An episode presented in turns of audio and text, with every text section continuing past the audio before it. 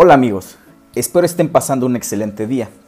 Quiero compartirles que hoy estoy muy contento, pues compartiré con ustedes mi primer podcast. El tema será acerca de los conceptos básicos del color, pero como todo tema, siempre existe un antecedente u origen.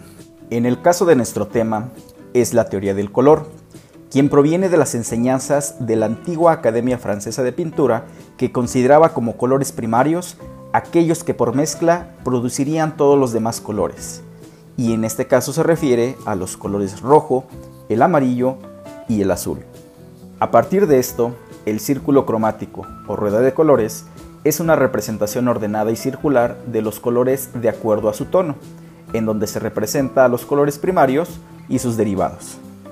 Para ello, se requiere hacer una clasificación del color, pues los colores son componentes de la luz blanca, y se pueden clasificar básicamente en primarios y secundarios.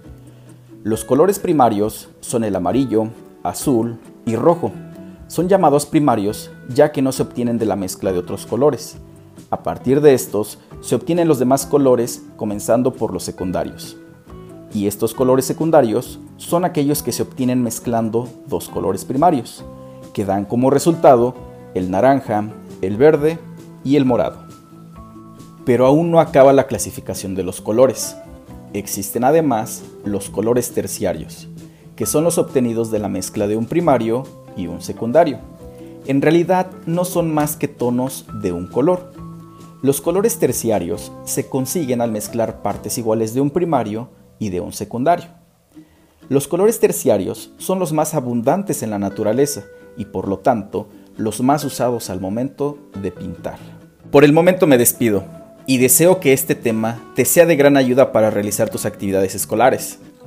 Cuídate mucho, nos escuchamos a la próxima.